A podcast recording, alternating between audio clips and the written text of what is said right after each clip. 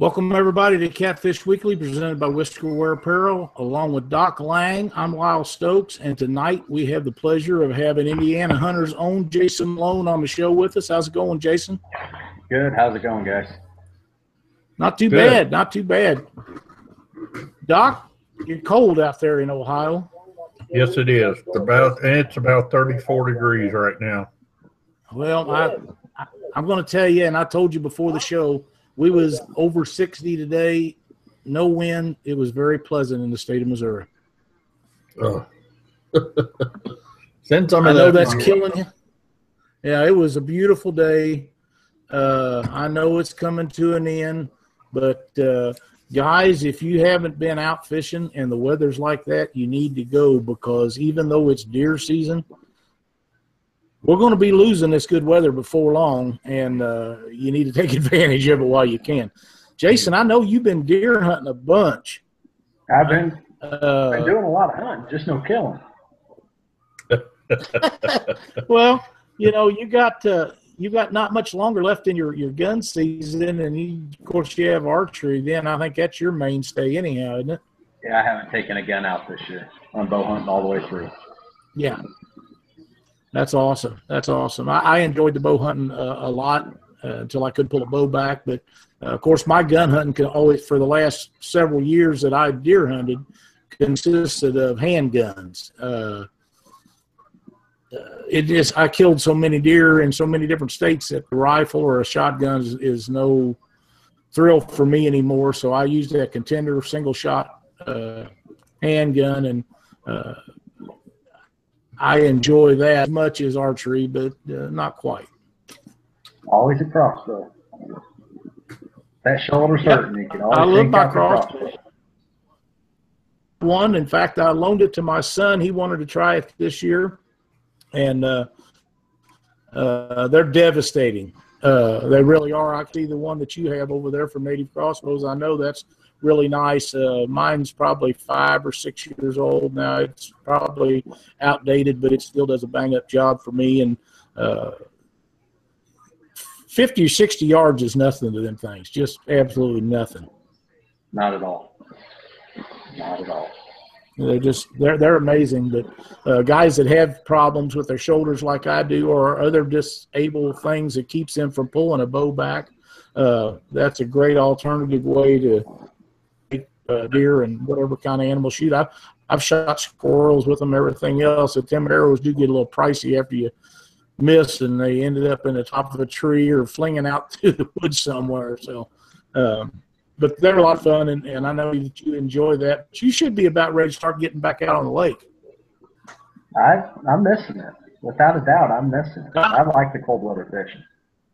Yeah, yeah, that- yeah. I know, Doc. We we've talked about this a number of times, and it's one of the best times of the year to to catch uh, not only good numbers of fish, but quality fish is in the wintertime. And and when I say quality fish, I'm not talking necessarily about 50, 60, 70, 80, 100 pound fish, but whatever the biggest and most quality fish is in whatever body of water you're fishing in. And, uh, you know, I, I know that, uh, uh, Doc, you have you've been on some really, really nice channel cat. Yeah, last And, couple of weeks. uh, I've been, I've seen some pictures of some guys posting some giant blues the last day or two, and and a lot of flatheads. They're catching a lot of flatheads, and, and from my area, this there's a lot of flatheads being caught late in the year this year, and it has to have something to do with the warmer water temperatures. Yeah. Jason, you fish a lot out on Shafer, don't you? We fish Shafer all the time. It's our one of the best bodies of water we have close to the house. It's a small reservoir. not It's full deep. of it's you full get of a fish, isn't it? It's full of fish. It's chucked full. But this time of year, it just lights up. The water temperature starts dropping. They get down in the deeper holes. First 30 feet. Five, Very- 27 foot Yeah. fishing. Is it good bait bait That's- fish in there?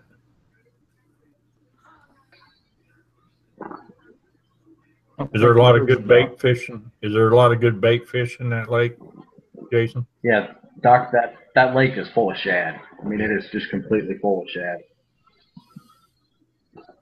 And that's what we use guys- most of the time when the water's cold. Yeah. Well, Well, You know, when- it's definitely the one to use now. I, I think that shad, for the as a general rule, is probably one of the better wintertime baits. But if it's if you're fishing a lake, and, and we're really close to Lake Ozark and Truman, Pomme de Terre, uh, if those lakes don't that, that I'm fish uh, or we're close to, they don't have skipjack in them. And if that's not native to them, I don't know anybody that does any good with skipjack or any of that uh, stuff that's not natural to those bodies of water that really does any good with it. Now, I do. uh, I do. do you really? Yeah, but I'm using them little tiny ones, them little three to four inch ones.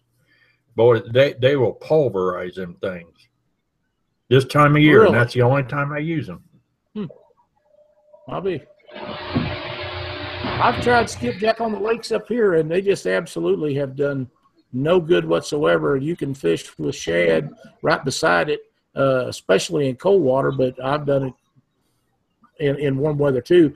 And skipjack just does not work for me, and it may be my presentation or I'm not in the right spot or whatever. And uh, but it just didn't work. Before we get carried along, I want to let everybody know that Chuck got tied up in work tonight and couldn't get home in time to do the show, and uh, he let us know early. And uh, you know, we was going to talk about the uh, transitioning time from fall to winter fishing anyhow, but uh, Jason fishes at Shafer Lake a lot and some other areas out there, and and I just thought that it'd be good to get him on here and he could talk about what they do in Indiana and and Doc could help us out on on the Ohio thing, and I'll try to do what I can here in Missouri, boys. Right now, when it gets butt raping cold, this old man ain't going out and fish. Yeah. I gotta start. My my limit is right now. 35 degrees. Mama is not going to let me out of the house. Now, Jason, he he's young enough. He don't care if it's zero. If the water Yeah. ain't froze, he'll probably go, won't you, Jason? I have busted ice back in the boat into the water. I've done that a few I have two to duck hunt. Yeah, we knocked the tail I lights out that of it last year. So Well, you have to try That's that with, only- with Heath's new boat. I don't know if he'd let that one happen, but but I'll try to talk him into it this morning. But it's the only time we have when there's not skaters everywhere. You So gotta- we we fish recreational water. Well, well, that's one thing right now. I told these you guys before the show that I'm sitting here right now, honest to God, with the window open uh, in the shop because it was so nice today, and it's been open since I don't know. I got up this morning, which wasn't real early, but uh, I just opened the window and it's still open, and uh, it's just been a beautiful day. But them days are not; they really are. And I've fished on the Mississippi River around them dams and stuff when it's cold. But thinking in that is, Chris uh, Cordy and I went one day when it was 30 degrees or 28 or 30 degrees, and we sat below for several hours, and the wind wasn't blowing. Uh, and shining. It was very comfortable out there. I mean, we had winter clothes on, uh, but we we didn't catch a lot of fish that day. In fact, I'm not even sure we caught a fish, but we had such a good time just sitting out there when neither one of us had been out for a month or two. This was several years ago, and we sat there all afternoon, just had a great time and uh, conquered a lot of the world's problems. And then when the sun started going in, we loaded the boat up and went home. We never got cold. We never got uncomfortable. And it was a great day. And, uh, you know, I'll, I'll go out on days like that and enjoy the, the day on the water, whether the fish are biting or not. If it's nice, you get out to run around a little bit and see the, the, the fall and winter things that are going. You get to see all the ducks and goose. And one of my favorite things to do is to take a duck and a goose call with me and, uh, turn them up in the air or something. You know, just you know, see if you can call them back to you. They most of the time won't light around you without any decoys and in a big, big shiny boat. But uh, you know, it, it's fun to mess with them and and have things to do. And uh, especially on the lakes when the big old fancy houses, they'll be looking out across their yard thinking, "What is this fool doing? He ain't supposed to be out here." But uh, little do they know that we're catching those fish that they neglect and, and don't care anything about. That's a fact. So, so Doc, what do you do- uh, what do you do to prepare yourself for wintertime fishing? Uh, get hand warmers out. I use those little chemical hand warmers.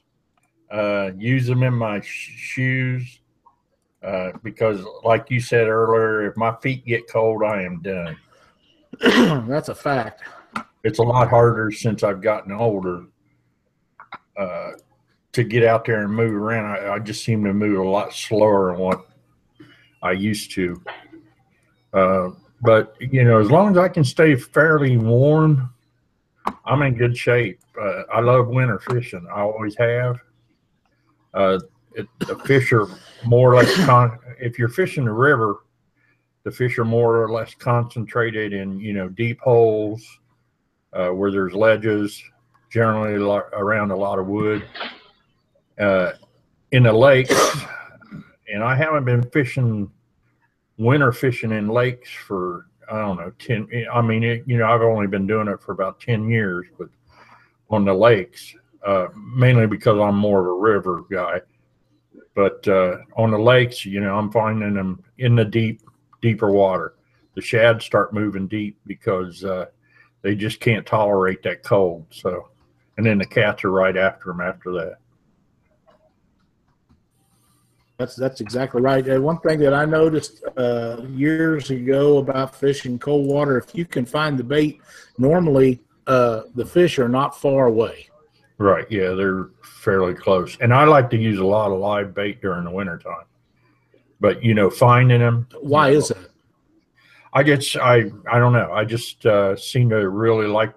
I've caught a lot of nice fish uh, using live bait during the wintertime. Uh, I have if, to. if you're using those live bait, do you cut the tail off of them, or you just hook them and throw them out there the way they are? No, just hook them up there and throw them out there the way they are. So I don't know if it's a attractment. You know, I'll still go ahead and cut them up, but I, I have at least one live one out there. And, and you're you saying know, that, what's that? when you're saying that, when you're saying you're using live bait, and you know this time of year, what's the water temperature you're fishing? Uh, generally somewhere between 40 and lower.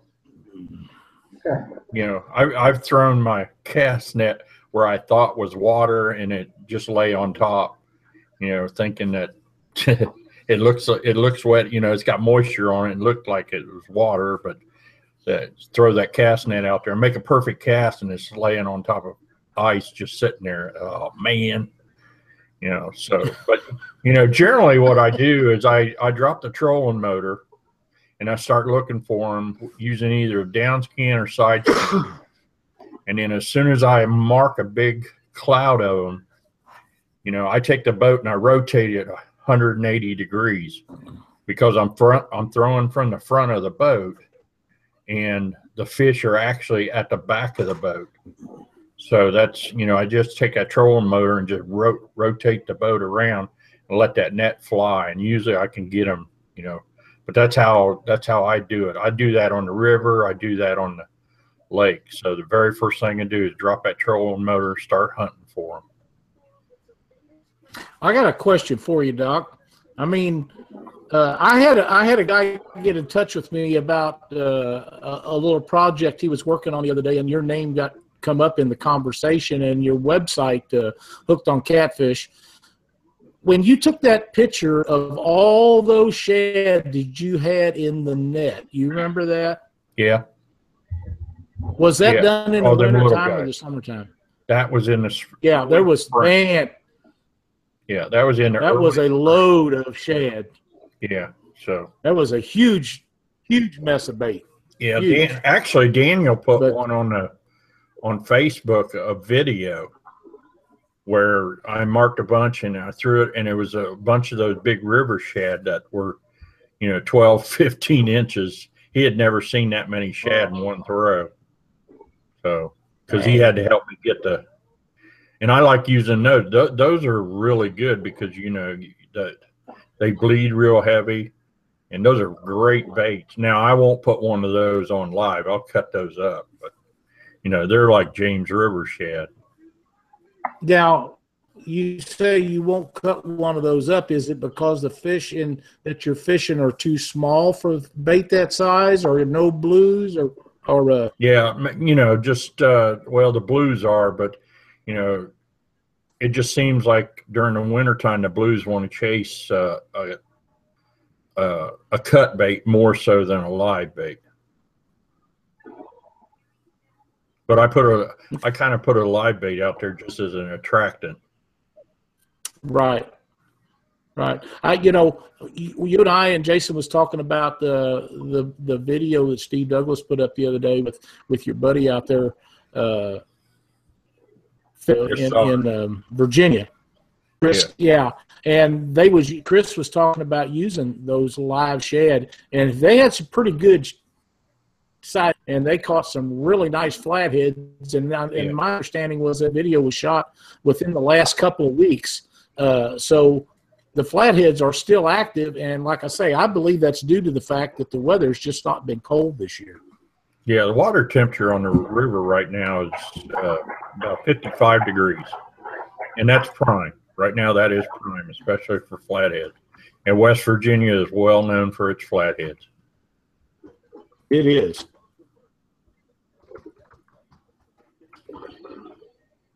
Yep, it, really has. Jason, is there anything in particular that you guys do out in, in Indiana when you're fishing those lakes and stuff? Now, I, I know you fish some rivers, but you guys do a lot of lake fishing. We do a lot of reservoir fishing where we're at. Um, our rivers here are small.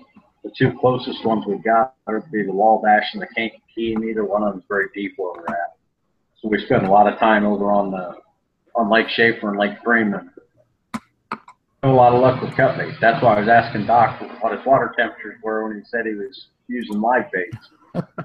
Uh, we throw cat shad. I I believe that live bait will work year round. There is times when I think cut bait is a better choice than live bait. Oh yeah, But if flatheads are if flatheads are still active, and I know that they're active, I'll have a live bait on someplace every time, uh, whether it be a bluegill or a live shad or whatever it is. And and uh, Doc had fished with us a couple of tournaments this year at, at Mississippi River Monsters and Monsters on the Ohio, and uh, uh, I have a, a live bait tank that keeps bait alive. I, I am very confident that uh, year round, when I get shad in the boat, I'm going to keep part of them at least alive to have one on year round.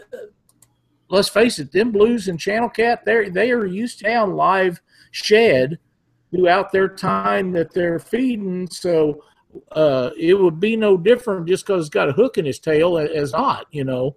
Uh, and besides that, when you have that weight holding them down, they'd be a lot easier for them to catch. So uh, it would be able to tell me if cut bait is working better than live bait or live bait is working better than cut bait. That way you can uh, distinguish how you want to change up your lines. It's sort of like saying, well, I want mine this high bottom, and the next guy says, well, I'm catching all mine right on the bottom. Well, you put them out both ways and see which which way is working the best for you that day, and then adjust all your lines to whatever is is working. going on. What do Yeah, you guys think about that? yeah, I agree with that. Yeah, Heath and I rarely fish with the same rigs. It just doesn't happen. Uh, whoever's catching it, the other guy ends up switching over eventually. But half the time we, we throw six rods, we may throw six different rigs out there just to see what's working. You know, Yeah. I, I watch a lot of Indiana hunter videos, and a lot of your videos, uh, if you're catching, usually not catching fish, and if he's catching fish, Jason's usually not catching fish. Is that true? That's exactly the way it works. if we could ever figure out how to put fish in a boat at the same time, we could do okay in the tournament. But it doesn't, it doesn't work that way. I've I've watched you guys' shows, and, and, and there's a lot of great information on Indiana hunter fishing shows, and, and there's some good hunting videos too. But uh, the the fishing videos, it just seemed to me like one and Jason's catching all the fish, and the next time I watch a different video, he's catching all the fish, and, and I guess that trains each one of you to run the video camera for the other one. Oh, he's better at it than I am. There's no doubt. Um, but unfortunately, I get more time behind the camera to he's the guy catching fish. So it's just the way it works. just the way it works. we've and I know you've had a bunch of stuff going on this year, but we've had a really good time with Heath at the tournaments and stuff this year. And Elena is just she is awesome. To uh, they they work really well together, and, and they've had a really good time at some of the bigger tournaments this year. And and uh, we was really glad to see them. Maybe you guys you get back in there and get the fishing some next year. And I uh, I, I do want to before we get too carried away, I want you to tell us how your daughter's doing after her, her stroke that she had, and let everybody know how that that's working out. Brooks, Brooke's doing well. Um, she's down at Purdue right now. She's adjusting life down there very well. Um, got the tr- public transit thing all figured out, which is something I'm not smart enough to do. You know, they don't allow her to drive. uh, she's in an apartment having a good time. She's doing well. Uh, I don't know what else to say. I mean, the kid's amazing. The support we got. You brought it up on Catfish Weekly back when there was a GoFundMe project out for her. We had several people from your viewers who turned around and reached out to us. We had people from the Indiana Hunter Channel that reached out to us, and it, it was a true blessing. I mean, it was great to see people from the catfish community helping out people in the catfish community. We we really do appreciate it. So thank you for asking. Well, you know, uh, the, the the instant that happened, the whole world was kind of shocked because it's not that everybody knew who Brooke was; that they everybody was familiar with with Heath and you, and and uh, something like that can be devastating. And she was a trooper right from the beginning. She worked hard to make it work, and and the fact that she's now in college and doing as well as she is is a tribute to everything that she stands for. And we are all so proud of, of her getting along with Amy and on with things. And she's just a bright future for her. I, I really uh, am looking forward to seeing her in some some fishing videos in the future. I, I, doubt very seriously if she'll be able to give up the outdoor sports she loved them so much. No, she's got a crossbow hanging in there now, and it's eating her up, but she can't be out there hunting. Um, she comes back for the long weekend this weekend. We're going to do everything we can to get her out there if I can keep her warm. And uh, yeah. on the topic of being cold, she just doesn't deal with the cold well at all. So, no, we'll back out there. Great kid, and we're all very happy that she's doing so good. Uh, you know, from what I remember from years past, every year, this is the time of the year that you see all the shad gather up into big groups. Uh, yeah. For me, this is the time of the year now through uh, probably February or March to where if if you find bait, you're not going to have problem getting them. They're in big groups, and if you don't hit the center of the of the image on your your depth finder, where they're where it's showing you bait fish and big balls of bait fish, if you just hit the edge of it, most of the time you only need to throw once or twice, and you got enough for the whole day. Is that yeah. what you guys find when you're out getting bait? Yeah, yeah, it was just a few weeks ago. Heath and I were out, and all our typical shad spots, we couldn't find anything. We're throwing the net, we went out and got over deep water, and the schools were amazing. I mean, just thousands of shad on top, and the fish finder basically turned black. I mean, it couldn't show everything there. And we threw out the net there. One or two throws, we had bait to last us the rest of the day, and had bait to put in the freezer for this winter when we can't find it. But you're mm-hmm. exactly right. The bait balls right now are gigantic. I was uh, Cindy and I was fortunate enough to go out last spring, uh, wintertime, spring, sometime with with uh, uh, Craig Shoemate, and uh, he, we went into this place and found some. And the the bait ball was so big that when we run over this, uh, Craig just shut the boat down, run to the back, throw the net over the back of the boat, and we was done. We had all the bait we needed for that day. In fact, he was going the next day and took a bunch of it and put it on ice uh, for him and his wife to go out fishing the next day. And, and one or two throws was it. I mean, he it just went over this ball and it was so big he kind of got the net out, got to the back of the boat, threw it off the back deck, and still got just unbelievable. And it was big shad, you know, uh, 8, 10, 12 inch shad. Uh, just lots of ones in there too. But I mean, the majority of them was was good size. And now, I, here's a question for both you guys: when, when you find these big old balls of bait, do you notice that the the four, five, six inch shad hang together and hang together, or do you find them all mixed together? The small ones on top. It seems like you have to get by the small ones to get to the bigger ones.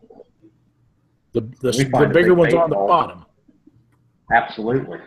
Yeah. We'll turn around and throw a, a cast net out there and on the top. I mean, you may catch three or four hundred little two or three inch shad at one time, and it's like you have to be able to get past them before you can find any of the bigger ones.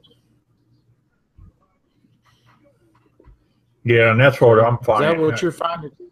Yeah, other than you know, I'm mainly I'm looking for mud flats because this time of year, uh, the gizzards like to, you know, get down on in those mud flats because that that mud's warm. You know, it's a it's a place for them to you know stay warm at, and the bigger ones want to, they'll be down in there. The the little guys will be up near the surface. They're either they're stuck on stupid because they're starting to die, cold, and uh, you know, and, and they're in there. You know, when you find those little guys, you can, you know, I don't know if anybody's ever noticed it, but anytime there's a threat to a shad, they all kind of spin around in circles, and and that's that's the way they protect themselves. And uh, you know, it, it's piece of cake when you're throwing a, a cast net. If they're if they're turning in them circles, you're going to all you got to do is get near them and hit them and you know they do, they don't scatter like they do in the summertime. But uh, this time of year i always let that cast net go clear down to the very bottom to where i see the line go slack and you know and generally the little guys will be at the top of the net and the bigger ones are going to be down you know where it pulls up. They'll always be in the outside turn of the net Well, this this is the time of the year that when you get into one of those big balls, and I know everybody that fishes goes out and chases their bait about the same way that we all do. Uh, when you get one of them big netfuls, and you can't let the rest of them go. Don't keep them and try to save all of them. I mean, if you want to keep a few, that's fine. But there's no sense of killing all those fish. Just put them back. That way, when the next time you go, they'll still be there. It's just Yeah. like any other kind of fish. If you take them all, complete the natural resource. And, and I've seen guys catch uh, shad like that in the wintertime and freeze them and then never use them, throw them away in the spring. And, you know, just, you know, get you some for the next trip or two or whatever and, and uh, put the rest of them back because they'll just keep going. That net isn't going to hurt all of them. In fact, it'll hurt very few of them if you're not careful. And that was. And I, I worry about bait fish as much as I do uh, catfish. And, and uh, it's a resource that uh, we need to protect uh, not like we do trophy size or breeding size fish, but we need to we need to take care of them. That way, the next time you go, you're always able to get them. We've always got to throw a few in the freezer so they freezer burn. Seems like when the Yeah. ice first comes out in the spring, we do real well on freezer Really? burn shad. Yep. well that's different Yeah. Do you put them in like a Ziploc baggie or something? Yep, throw them in a Ziploc bag and let them sit in there all winter. And uh, we get real big shad kills during the winter. It freezes up here solid and our water's not deep. And if you're throwing, I don't think the freeze the freeze bad. Say that again, Lyle, I just lost you. I said I don't believe the the shad kill was as bad this year over in Missouri as it was in previous years. That the, the days that we go out when the ice first comes out and there's a lot of dead shad up on the banks and stuff from the winter fill, I swear we have better luck with freezer burnt shad than what we do with stuff that's pretty fresh. Well, I've had tournaments in the spring when bait was hard to get, and I'd take frozen shad that we had in the freezer, and we'd do good in the tournament. And guys said, "What was you using for bait?" I said, "Froze shad," and they they never believe you. Uh, and there was a time or there was a time or two that I told them that that I did have fresh shad, but I did do good a few times and told them that, and they didn't believe me anyhow. So you might as well tell them that every time. Remind me not to use your Right. advice, okay? Well, you know what I mean. If they don't believe you, then you might as well just keep telling because they're not going to believe anything you say anyhow. But uh, especially if they didn't catch nothing, you do. I know when when I go to them tournaments early in the spring, February, March, and and somebody comes in with a a big basket of fish and I got little bitty ones, you know, we get to talking. They said, "Well, I'm I'm catching these on skipjack, or I set off and got some special bait." Why? Most of the guys that I fish with, if they come up with something off the wall, I know it's pretty much off the wall, and they know it when somebody else says it too. So it kind of works out. Brad Durick is with us again tonight. He said he keeps old sucker and golden eye over the winter so that it gets nasty for spring cold water. He says it's far superior to fresh bait early in the year. That is basically right in line with what you're saying, Jason. Yeah, Brad and I plan that. Had to pay him to say Did that. you now? Yeah. Uh, I would expect uh, uh, Chris Workman to tell me that because him and Brad are pretty good buddies, but I really didn't expect that out of you. I've never met the man. I've just watched all his Facebook posts for a long time and get jealous of watching guys catch channel cats that are 25 and 26 pounds. well, you know, Brad puts a lot of great channel cat in the boat, and he's got a great fishery to fish up there. And, and we talked about this a little last week. I've been up there, and it's a wonderful time. And we was talking about uh, the Red River before uh, the show started, and and all the boats that take off in that tournament they have up there, it's unfreaking believable. And unless you're there, you can't imagine all them boats on that little old river going up through there. And then boys, them big boats, they just, I mean, they'll all but run over you and and it's a lot of fun, but uh, it's an all night drive. We left at seven o'clock in the at night, and I got there just about seven o'clock the next morning. Drove all night, and uh, I, I, will tell you, boys, this: if you go up there from where we're at, uh, every time you go by a gas station, you better fill up because it might be four or five hours before you see another one open at night. They're just if that place is locked up in the winter at, nighttime when you're going up north uh, early in the year. I don't know what it is through the summer, but uh, there was a time or two when we fill up, and before we got to the next open station, I thought we would run out of gas. So, uh, you know, that's uh, something to bear in mind.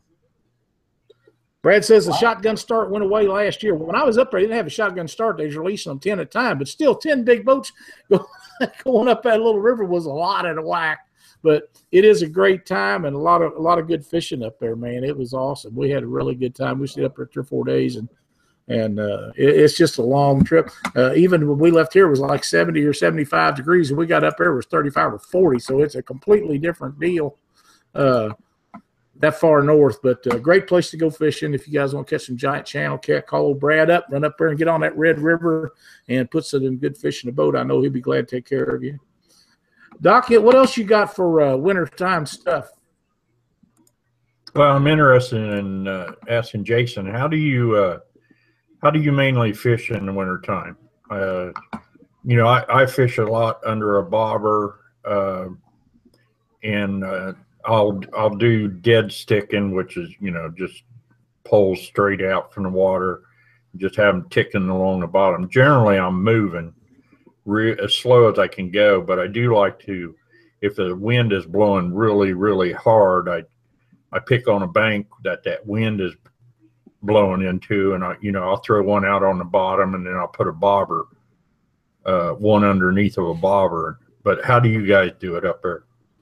Well, see, where we're fishing up here, when we're fishing the reservoirs in the cold water, uh, the lakes that we're fishing, they they have one channel. I mean, down the middle, you may see 25 to 30 feet of water is going to be deep water, and on either side of it is 12, 15 feet.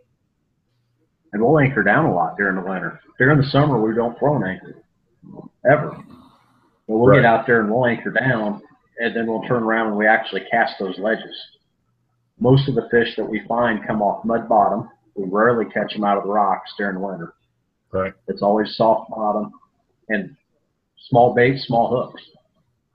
I mean, Heath is a master of throwing big baits, and he's a big believer in big baits, big fish, and he shows me up quite a bit. But we catch more fish on smaller baits. A lot of times we'll even throw shad gut, you know, relatively small pieces of shad gut. But moving, there's no wind blocks up here. I mean, we're in flat land. Yeah. If you get a little bit of wind, the boat's moving too fast for the cold water. I mean, it seems like you have to keep it well below a mile an hour, you know, maybe a half or less. And that's hard for us to do a lot of times during the winter up here. Yeah. So we will anchor down a lot. Um, a lot of fish will come off a suspended bait.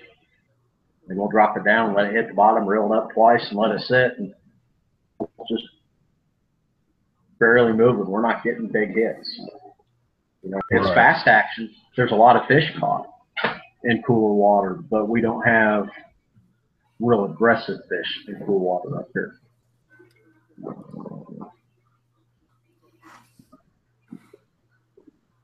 Yeah, that's look deep Well. Doc, I got good. I have a uh, a a something that I do if we're moving, uh, drifting, uh, whether it be uh, suspended drifting or whatever it is in the wintertime, I usually turn the trolling motor down to the lowest setting that it will do, and then turn it on and shut it off, and turn it on and shut it off, and I don't. I'll let the boat move until it just about stops before I hit it the next time and that bo- and the boat constantly is moving, but it's that's as slow as I can make it go. It's slower than the boat will go uh, with the trolling motor on the lowest setting because you're shutting it on and off. And and just before you think it's stopped, and I'll turn it on for just a second and let it take off again. You still move, but it's as slow as I can figure a way to run the motor and not go too fast and it doesn't always work but that's that's how i do it and, and uh, I, that's the best way i've figured to do it and still move uh, and, and not have to go faster than i think the fish are able to keep up with Yeah. Another thing I do is I, you know, I'll flip that boat sideways if there's a little bit of wind. You know, I got a 24 foot boat and I'll put out two big 54 inch socks, one on the front, one on the rear. And, uh, you know, generally that'll just putting that drag out there is enough to lower that boat speed down to 0.1, 0.2 mile an hour, even with good wind. and, i think point one point two is where you need to be or less uh, Yeah. a day when when the wind is just barely to me would be the greatest thing in the world and if it's just faster than that that i can see where those drift socks would be awesome Yeah, they, definitely slow it down. Uh, it'll make your trolling motor work a little bit harder, but you know it, it definitely slows the boat down a lot. well you know everything works different in the wintertime than it does the summertime you know when the Yeah. when the temperature's up and everything the the the trolling motor's batteries will probably last what uh half again as long than it will in Yeah. the wintertime because it just cold weather drains drains batteries, you know. And, Yeah. and I know everybody's got the biggest batteries that they can can utilize, but they still will go dead faster in the winter than they will the summertime. Right. And uh, you know, flashlight batteries, boat batteries, car batteries, it don't make any difference. Batteries is batteries is a battery. But uh, you know, you're not you're not out there to set speed records. I mean, you're trying to catch fish, and they're not moving as fast, so you need to make it as easy for them to get that bait as you possibly can. Yeah. Now you know, and I do kind of do the same thing Jason said, where he finds them on those edges, and then I'll anchor down. But I I I don't drop that rear anchor. Uh, just uh, you know, even if I'm on the river and stuff like that, then I'll I'll stick in big bags out there, and that'll act as my anchor that I need.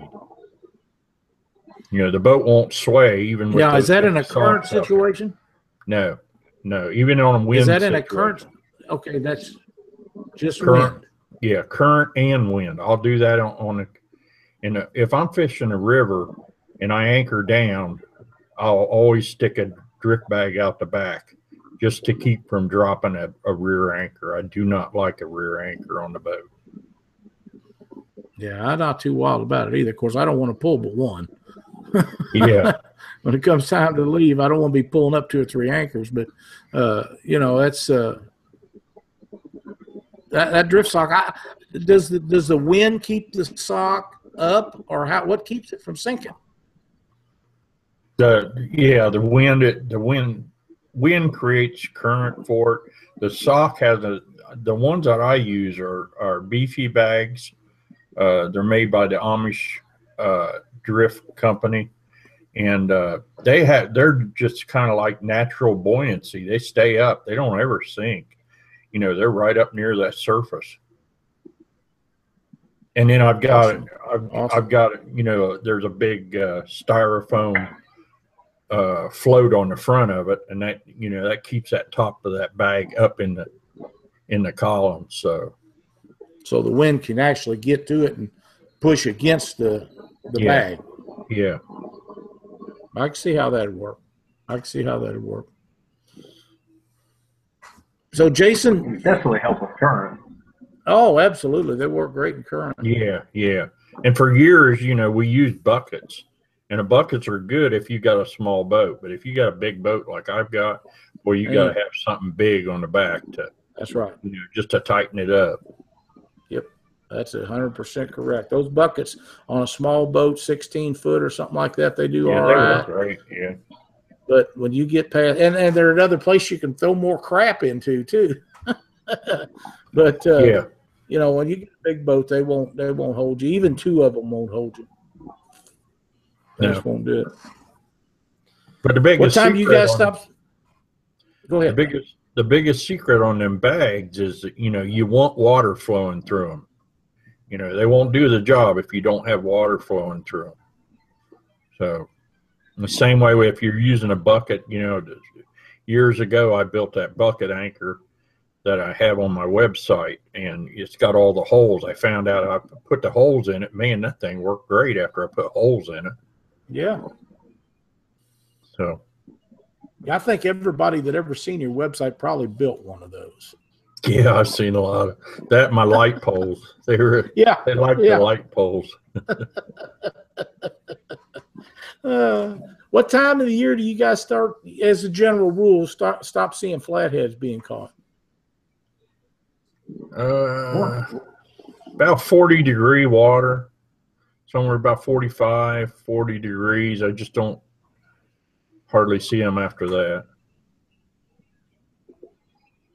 Yeah, I gotta kind of agree with that. Except for Heath always seems to luck into one. You know, the last trip out of the year. He Yeah, sometimes I think seems to he's- manage it. I think he slips him a twenty or something just to get on his line. Yeah, twenty won't get it, but yeah, he does. he does He usually rides catch one late. that. I, I have to t- say that you're right. I'd say somewhere around the 40 degree mark is probably probably right. But I would say uh, late fall, early spring is for me anyhow the best time to try to catch flathead on cut bait. Not that you can't catch them anytime, right. but it seems like they're a lot more aggressive right before they go dormant and right when they come off of their dormant period. And if there's if if they're around it, they're eating it at those two times. Yeah. That's why I still, you know, I, I put at least one live bait out there just Yeah, for the I, fact, uh, you know, they chase live bait. So, Absolutely, absolutely. And uh, you know this this is a great time to be fishing. There's there's a lot of good fish that's being caught right now, and this will go on all winter. People, a lot of people think just because it's too cold for them to go out fishing that the fish are not biting, but blues and channel cat bite Oh, year yeah. round. And wherever wherever the water temperature stays warm, uh, Texas, Alabama, Mississippi, Florida, places like that, they catch flatheads uh, and blues year round down there. Uh, they always catch the channel cat and blues, but uh, the flatheads, unless the water temperature gets cold, they they'll still eat. Them them guys are gonna. They're not gonna. If they're moving, they're gonna be eating. yeah. And if you We just don't have to be lucky enough to have that. if you have a, a hot water discharge in a lake, that'll even change things immensely for you. Absolutely, it makes bait easy to get by too. Yeah. I uh I, I like to find a warm water discharge, whether it be on a lake or on a river. If I can find a warm water discharge, I can usually get bait uh, out of those places uh, any time of the year, especially in the wintertime. They'll be, be stacked in there almost always. with you saying that, if you're down, say the Ohio River, and, and Doc knows all about the Ohio River, but if you got down there on a hot water discharge in January, how close to that discharge would you fish? I Generally- realize the bait's right up in the mouth of it, but Well, if I can find a piece of structure coming right off of it, you know, I'll I'll go there. But generally on the Ohio, the first deep hole that I find is generally that's where the fish are at.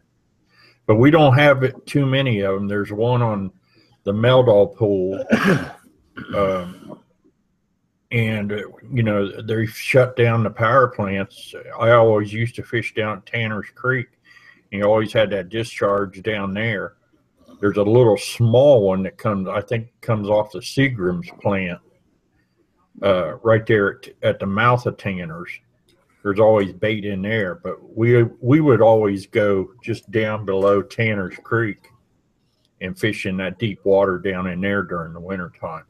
I spent a lot of t- lot of years down in that area fishing that 40, 50 foot of water down in there. and how close are you on the bottom in the wintertime fishing that 40 and 50 foot? I'm right on the bottom. Yeah, I'm right anch- on the bottom. yeah, I'm anchored up on the river. I'm anchored up and fishing dead on the bottom.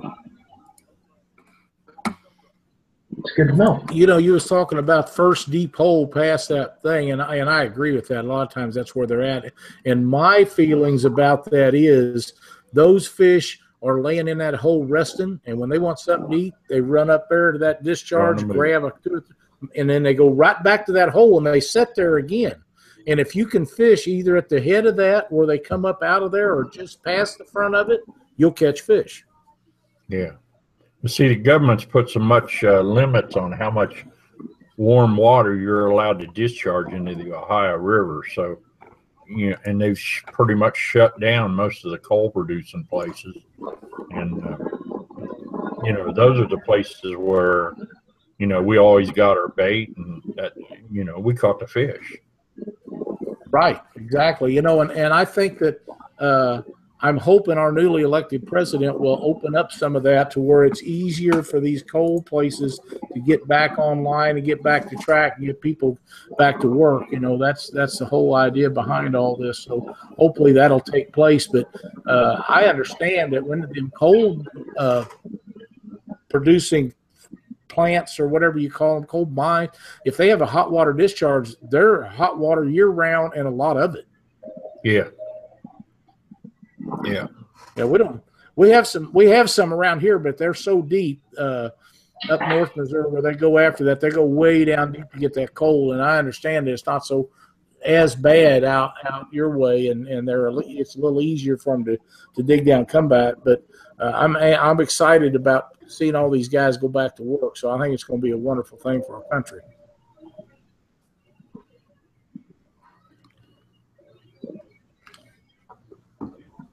I believe what what is it, Wheeler Lake? Don't they have some in that some of that discharge? Some of those discharge on Wheeler Lake, in aren't those hot water or something coming I off think a uh, nuke? some of them. I think the nuke plant coming off a nuke plant below Watts Bar. I know there's one below Yeah. Watts Bar. Yeah, they're pretty warm. Uh, I don't know how many of them, but there's there's several throughout that area. Uh, not necessarily on Wheeler, but in a ge- general area on the Tennessee Yeah. River that have warm water discharges. And, and I'm betting any of those places you can go to uh, and, and just get all the bait you want. I know uh, it's like the steam plant in the wintertime. You go down steam plant, catch all the skipjack you Yeah. want, and there's you. I've been down there when you couldn't catch skipjack because every time you reeled your line back in, your sabiki rigs was full of shad that you Shad. jabbed in the back coming back in. And Uh, that that's is- amazing. That is a good point. You know, uh, when you bring up the Cumberland River, you know, for years we've been down there getting bait and stuff like that. We come out of that, uh, out of that discharge, and generally that's what we do. We go down to the first deep hole we can find. If it's in that turn where them cliffs are at, Right. and that's that's where we're catching our fish. Yep. Yep. There's been some talk, Doc, of, of having another one of them skipjack parties down there. Uh, I know two or three guys have, have asked about that, and and uh, it's it's a, sure a lot of fun. It really is. Yeah. That's Hey, yeah, that's yeah. We had a good time. I don't want to take Josh now. He broke my neck. I bet he wears a ten or twelve size shoe, don't he? Know, he's. I think he's uh, wearing about a size sixteen. he was here the other night, and man, I looked down at his feet, and I said, "Well, you got my feet, don't you?" He goes, "Yeah." Just a pair of water skis on him, huh? Man, he got some big feet on him. But he's a big boy. Yes, he is. Yes, he is. It sure was fun with him down there that year. Yeah. It was awesome. It was a good time. There was a lot of a lot of good people was down there that year, and some of them not with us anymore. But that's how life goes. But uh, Yeah. Uh, we'll all miss Jim Stanberry for years to come. He was a great Oh, guy, yeah. and he loved going on them Skippy trips. Man, he just he had a great time. And oh, there were there was I don't know how many was down there, but we put a lot of people in that motel. Big Dave and Puddin and that buddy Yeah. theirs come over there. We just uh, it was a lot Oh. of fun. I Had Chris and JD down Oh, there. yeah. I mean, Yeah. there was a bunch of us. I remember Chris and JD packed that big old double headed uh, heater down there by them and set it up on the concrete sidewalk, and everybody was going up there and warming up because it was so cold. Yeah. Year and it was cold. Oh man, Yeah. them, them them times may or may not be gone, but it, it was a lot of fun and some great memory. That's the first time uh, I ever had a picture taken with Harold Dodd. I was so proud of that. And when my computer crashed, I lost it, and I've been sick ever since. Uh, Harold Dodd's one. You know, a lot of people don't know Harold, never heard of him because he hasn't been in the public view in in a few years. But Harold Dodd's one of the greatest fishermen that ever fished for catfish. Yep. My buddy. Yep. he's he's an outstanding guy and and so knowledgeable. Uh, the the year that the uh, 200 pound fish was caught in the Bass Pro Shop tournaments down there, he caught one of them. Uh, Phil King caught the other, and uh, one day apart. That was uh, Harold Dodd is is just an amazing guy, and I visited with him a lot, built a lot of rods for him over the years, and uh, I, I thought he retired, but uh, they keep calling him back, so I don't know if he'll ever quit or not. But he's he's a guy that if you ever meet, you'll never forget him. Jason, what do you guys got planned for the rest of the winter? Are you going to hunt all through there, or are you and Heath going to get back out and start making some fishing videos? Well, I think we'll do some fishing. I'm still chasing a deer. I mean, he's got his buck tag filled, and I don't. So I'm still, I'm still trying So to fill filling the that tag. Filling the deer tags is sort of like catching the fish out of the boat, isn't it? Sometimes he gets yours and leaves you hanging. sometimes. So uh, yeah, we're gonna turn around, and I'm sure we'll get back out. I mean, we've been known to be out there when it's snowing, and uh, have been out there until just before the ice comes on, and Huh. and we've got a ways to go before that happens. Yeah, especially if it we keep up with this warm. You know, if it stays like this, uh, uh, the majority of the winter, we don't have a whole lot of cold weather. There'll be people fishing year round, and and that'd be so great because there's so many years. Uh, the end of October, first of November, we're you know it's stuff starts icing up and you can't get out and do any of it. But this year is one of the great years where it hadn't been so bad, and and 50, 60 degrees. Once that more initial blast from the morning's over, that's not too bad. You go out there and have a good time for several hours and come back in before dark because that's when it that's when it starts getting cold, right before dark, and and have a have a great day on the water. Absolutely, that's what it's all about. Yep, yep, it sure is. Well, Jason, I you know we appreciate you you stepping in here and and and filling in for Chuck tonight. It was great having you on the show. If there's anything that you would like to discuss or talk about, or anybody you'd like to thank, or if you just want to poke fun at Heath, that's fine. I give you all the time in the world you you want to do it. Well, we're talking about cold water, and I wish I could put the video up here of Heath dancing in front of the boat. I've seen that. I know you've seen it. Everybody's seen the video, but it was only about 30 degrees that day, and he's out there doing his jig. Song. If there was a way I could get it posted up here, I would do it in a heartbeat. So, I mean, outside that, I'll leave it alone. Uh, I want to whore up the show, you know, thanking sponsors and stuff, but so I won't do that. But I, you got to give him a hard time. And if you haven't seen the video, if you haven't seen the jig video, I'm sure it's stuck on YouTube somewhere. It's still on the Indiana. Hunter. paid. You know someone. what? What you might do, uh, just just to show him that you're a good sport, is post that on the Catfish Weekly Oh, Facebook Lord. page. It's Uh, it's it's pretty funny, and everybody get a kick out of it. He probably like to see it on there too. Yep, I think it actually snowed on us that day. So it was cold. That much I guarantee you. Cold went to his Well, I know, I know you guys had had a great time that day, and, and, and you all have a good time most every time you're out, unless unless he breaks one of your fishing rods. But uh, Yeah, you know, I- miss miss a big fish and don't bring a net. So Uh, yeah, and don't reach down and grab. I mean, I've heard all these stories, and they're all great, and I love them all. But uh, we're looking forward to getting together with you guys and doing some more fishing this year and doing some stuff, and it'll be a lot of fun. absolutely, we look forward to it, guys. You bet, Doc. What do you got for closing statements and uh, tip of the week for the night? Well, no closing statements other than I'm going to try to get out this weekend. Hopefully, fish, catch another 21 pounder or bigger. Heck Looking yeah! forward to that. Uh, Doc's tip for the night. Uh, I've got two of them. They're just kind of they go hand in hand with the water that's getting cold. Uh, you drop that boat in the water, let that engine warm up. Don't be putting it up in full throttle. Let that engine warm up before you ever put in the full throttle.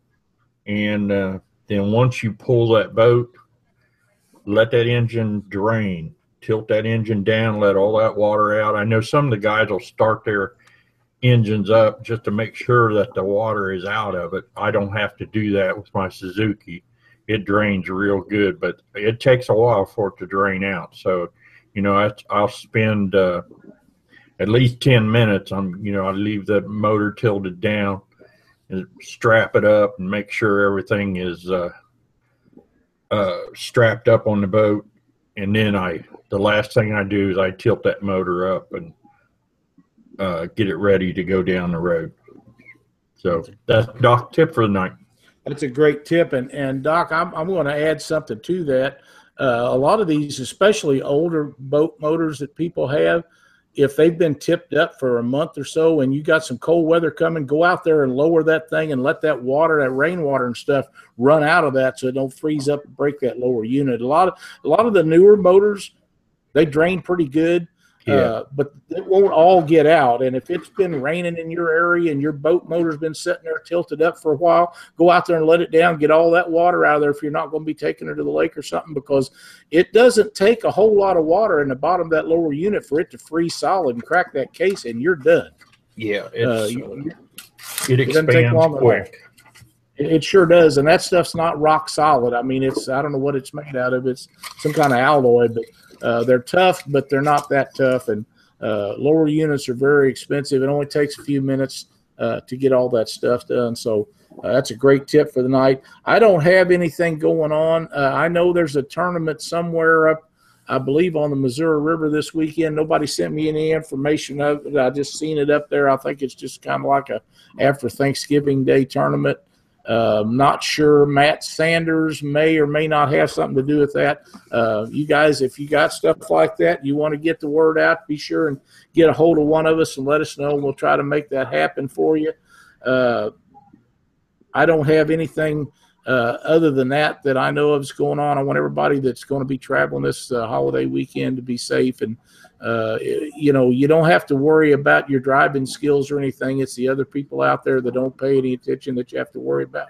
And we'd like to thank Jason for helping us out tonight on Catfish Weekly. We'll surely get Chuck back in here next week. I know after being gone a week, he'll be wound up and we'll have all kinds of stuff to talk about. So have a great holiday, everybody. We'll see you next week on Catfish Weekly.